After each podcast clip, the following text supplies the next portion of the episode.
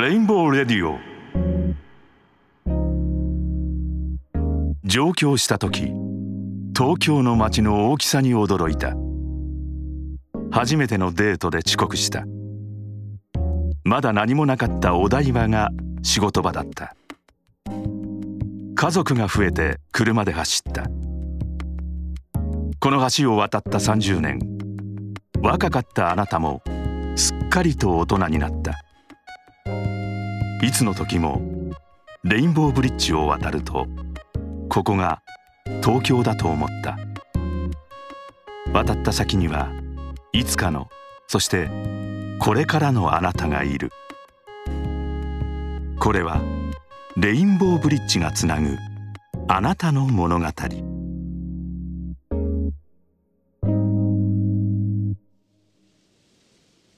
大輔は楓に話し始めた。実は迷ってるんだ。迷ってるって？医者になろうと思ったのももちろん父さんの影響だけど、小さい時にシュバイツァー博士の本を読んだからなんだ。シュバイツァー？30になってから医者になってアフリカで医療活動をした人だよ。いつかシュバイツァー博士みたいにアフリカに行って医療活動をしたいと思って。アフリカ、大ちゃんすごいじゃん。研修医が終わった後、アフリカに行くかそのまま日本で医者をやるか迷ってる。大ちゃん。楓は大輔の壮大な夢を聞いて、なんだか自分のことが小さく感じられた。でも楓は大輔を応援したくなった。いつも自分のことを励ましてくれた代わりに、今度は自分が励まさないとと思った。大ちゃんはアフリカに行くべきだと思う。なんで？直感でそう思った。直感か。楓の直感はいつも正しいからな。そうか、楓がそう言うならそうかもしれない。大ちゃんがいつも私を応援してくれたみたいに、私も大ちゃんを応援したいし、大ちゃんが迷うときは大ちゃんらしい方がいいと思った。大ちゃんはアフリカに行く。それが大ちゃんらしいと思う。楓は思い出した。どんな時も大輔は守ってくれた兄みたいな存在だったと。でもアフリカって行ったことないな。どんなところなんだろう。高校生の時に国連の学生インターンシップでコンゴにボランティアに行ったんだけど、まさに大陸って感じでさ、太陽が高くて360度全部草原って感じで、とにかく太陽の日が熱くて、地球ってこんなに広いんだって思ったよ。何より貧しいけどみんなの顔が輝いて笑顔でさ。アフリカの話をする大輔の顔を見て、楓は元気が出てきた。そうなんだ。大ちゃん、うち寄っていきなよ。行こう。あら、大ちゃん大きくなったわね。おお、大輔。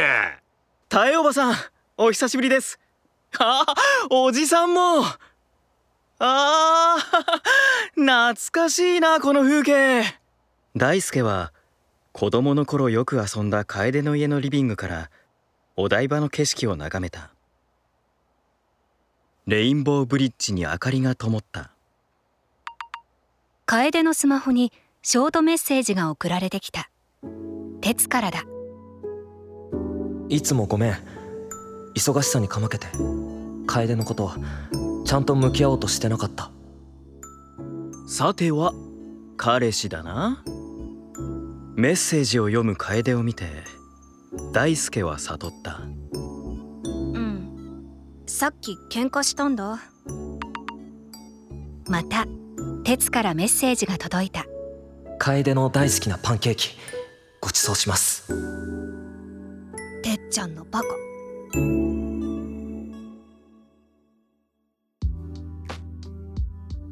1年後、大輔はアフリカへと旅立った。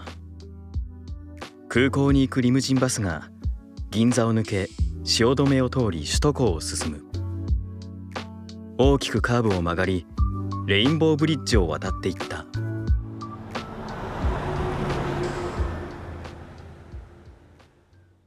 の東京の空は快晴です。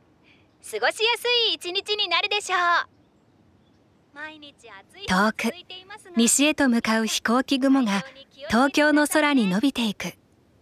ではじゃんけんタイムです。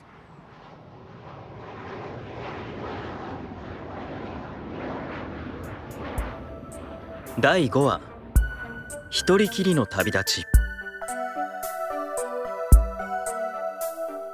この先にはこれからのあなたがいる。